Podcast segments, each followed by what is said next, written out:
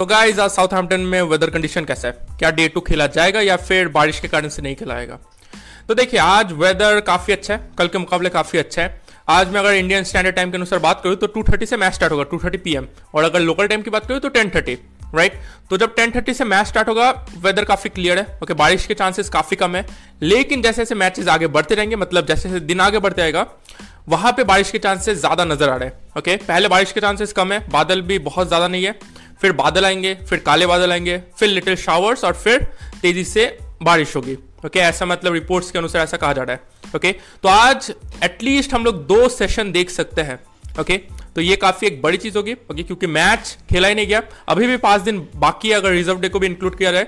Okay तो आज match होने की संभावना है। ओके तो काफ़ी खुशखबरी है। जाइए और इंजॉय कीजिए। Thank you